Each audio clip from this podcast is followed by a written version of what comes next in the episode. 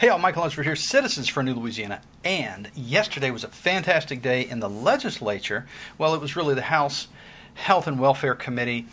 But a lot of you great patriots showed up. We invited a number of folks to come out. Uh, we had about 30 or 40 show up at our Baton Rouge office to get some uh, some biscuits and things before the meeting at 10 a.m. yesterday. A number of you came in a little late and went straight to the meeting, which is great. Uh, it was standing room only. In fact, there was overflow in another committee room. There was overflow in the Attorney General's office. It was fantastic. I want to say the uh, testimony or a, a, combination of everything, public comment, all of the above, ran well past 6 o'clock in the evening. Uh, I didn't stay for the whole day. I, I, went out for the morning. I left around noontime. But thank you for sticking it out and thank you for letting your voice be heard. Now, what I want to bring to your attention today, we posted earlier the full video of Mike Echols, half hour, talking to Dr. Kanter of Louisiana Department of Health. It was fantastic. If you got in a half hour and you want to watch it, absolutely do that. If you don't, we're going to give you a shorter version here, just catching a couple of the key things that I really enjoyed. Check this one out. This is Mike Echols showing the entire room that Dr. Kanter has no idea what the Department of Health has been putting out to the general public for I don't know how long.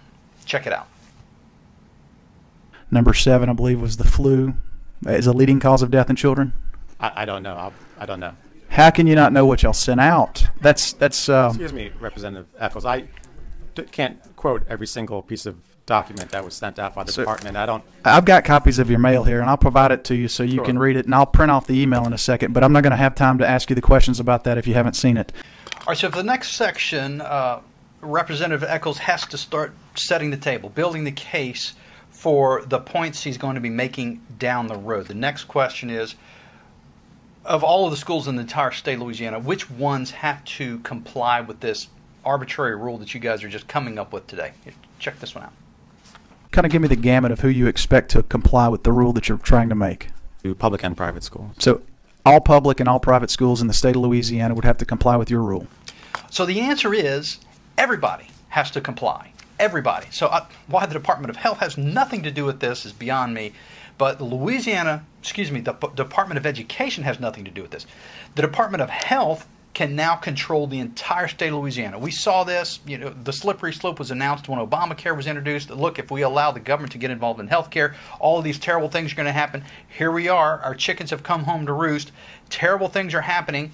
The government now controls healthcare, and in the name of public health, they are going to say every single school and nursery and anywhere where their kids are in the entire state of Louisiana must comply with this arbitrary rule or else. So here, the next section, he gets a little bit further. Here, check this one out. Under the current law, if there's an outbreak of a vaccine preventable disease in the school that has the authority to be excluded to exclude unimmunized students from attending the school.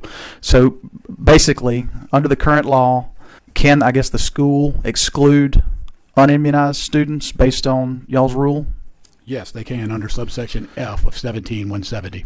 So this next section, he goes on to uh, talk about whether or not this medication it, it's, it's called vaccine preventable. In other words, if you take this medication, are you prevented from getting the COVID? And that, that is the question. They don't answer it though. Here, here, check this out. There's going to be two of these sections back to back. I'm just going to wrap it up. Is this vaccine, uh, does it create an opportunity, like these other vaccines, as preventable diseases? Your testimony was like in two of the other disease types. No, it still can be communicated to other people. If you get COVID, other people can get it even if you have the vaccine. Is that correct? You are less likely to transmit to others if you're vaccinated, but like other diseases and viruses and vaccines, you're not 100%. So the answer comes back no, COVID is not vaccine preventable. Now, he answered it without saying the word no. Uh, he said it's not 100%, which, you know, I don't think anything's 100%. But the idea here is, and what uh, Representative Echols is talking about, is the law specifically mentions vaccine preventable, which we've made the case, uh, they've made the case. COVID is not vaccine preventable. So the next question is what happens after you've determined there's an outbreak? Oh, oh by the way, what's an outbreak? For the for the record today, what do you deem an outbreak? For COVID, typically it has been two or more cases within a 14 day period, um, and that has been within a specific setting, such as a worksite or a school, a nursing home, for example. An outbreak is considered to be one, a single case in those settings. what is an outbreak? One, one, one person. One person is an outbreak. At the entire University of, of uh, Louisiana Lafayette, one person is an outbreak. At the entire uh, Louisiana State University, one person is an outbreak. Oh, I'm sorry, that was uh, nursing homes. No, no, two people is an outbreak. So we are currently in an outbreak because obviously there's got to be at least one or two people at the university here locally or at any school at any given moment that's got the COVID, right? So the next question gets a little bit more interesting. So what happens if it's an outbreak? We've got one person in school with, with it, and we don't shut down the school, or we don't tell anyone who we don't have documentation. Fourth Amendment, by the way, Fourth Amendment is is we are supposed to be secure in our persons and our papers. The government isn't entitled to know everything about us. Yet they're going to violate the Fourth Amendment, say you have to provide proof of uh, of vaccination, not in, uh, not that you're immune, but that you have received a shot. You have to provide proof of that, or we can remove you from the school. What happens if a private school decides, I don't want to play that game? We got one person with COVID, we send them home, problem solved. No, no, no. It's an outbreak. What happens if the school doesn't immediately send home everybody that hasn't received the COVID vaccine? This is interesting. Check this one out. Uh, what action can LDH take against public schools if it does not prohibit in person attendance of unvaccinated children under the new rule that you're creating?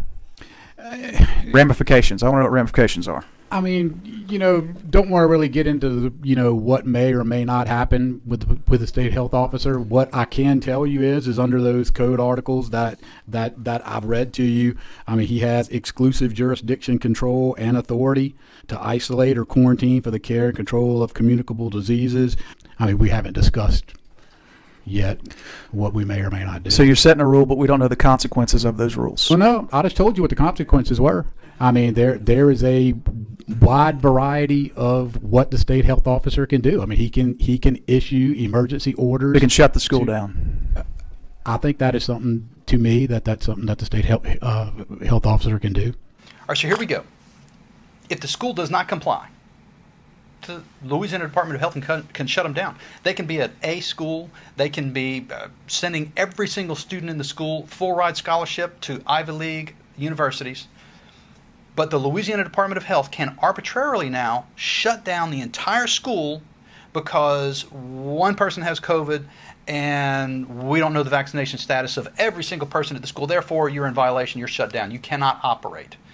Tell me that doesn't sound like tyranny. Tell me, and I'll call you a liar. Anyway, moving on. Last point. This one, I think, is the most solid point of the day. What happens if parents refuse to give their child the COVID shot? This will shock you. If the parent refuses to vaccinate a child, will law enforcement be called to remove that child? And the answer to that is I cannot see us calling law enforcement to. But you could see a, an instance where a local school official might have to call in law enforcement? Uh, possibly. Like I said, anything is possible.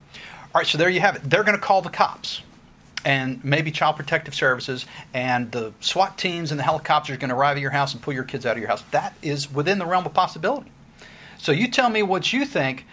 Did, the guys at the Health and Welfare Committee do the right thing yesterday when they voted overwhelmingly to reject this terrible idea from Louisiana Department of Health. More importantly, what's going to happen next is the governor, John Bell Edwards, does have a say so. He can overrule this, which I think is insane. What's the point of legislative over- oversight if the governor can overrule them? But at any rate, that's likely what's going to happen. We're likely to see Attorney General Jeff Landry file a lawsuit against the governor over this issue. But that's where we landed. If you'd like to see the whole thing, the whole half hour, check it out. It is uh, the link is going to be posted below. Otherwise, hey, comment below. Let me know what you think. And look, do me another favor. Send Mike Echols a great big thank you for this tremendous, tremendous question and revealing answers he was able to get out of Dr. Kanter and Louisiana Department of Health. Till next time, take care. See you then.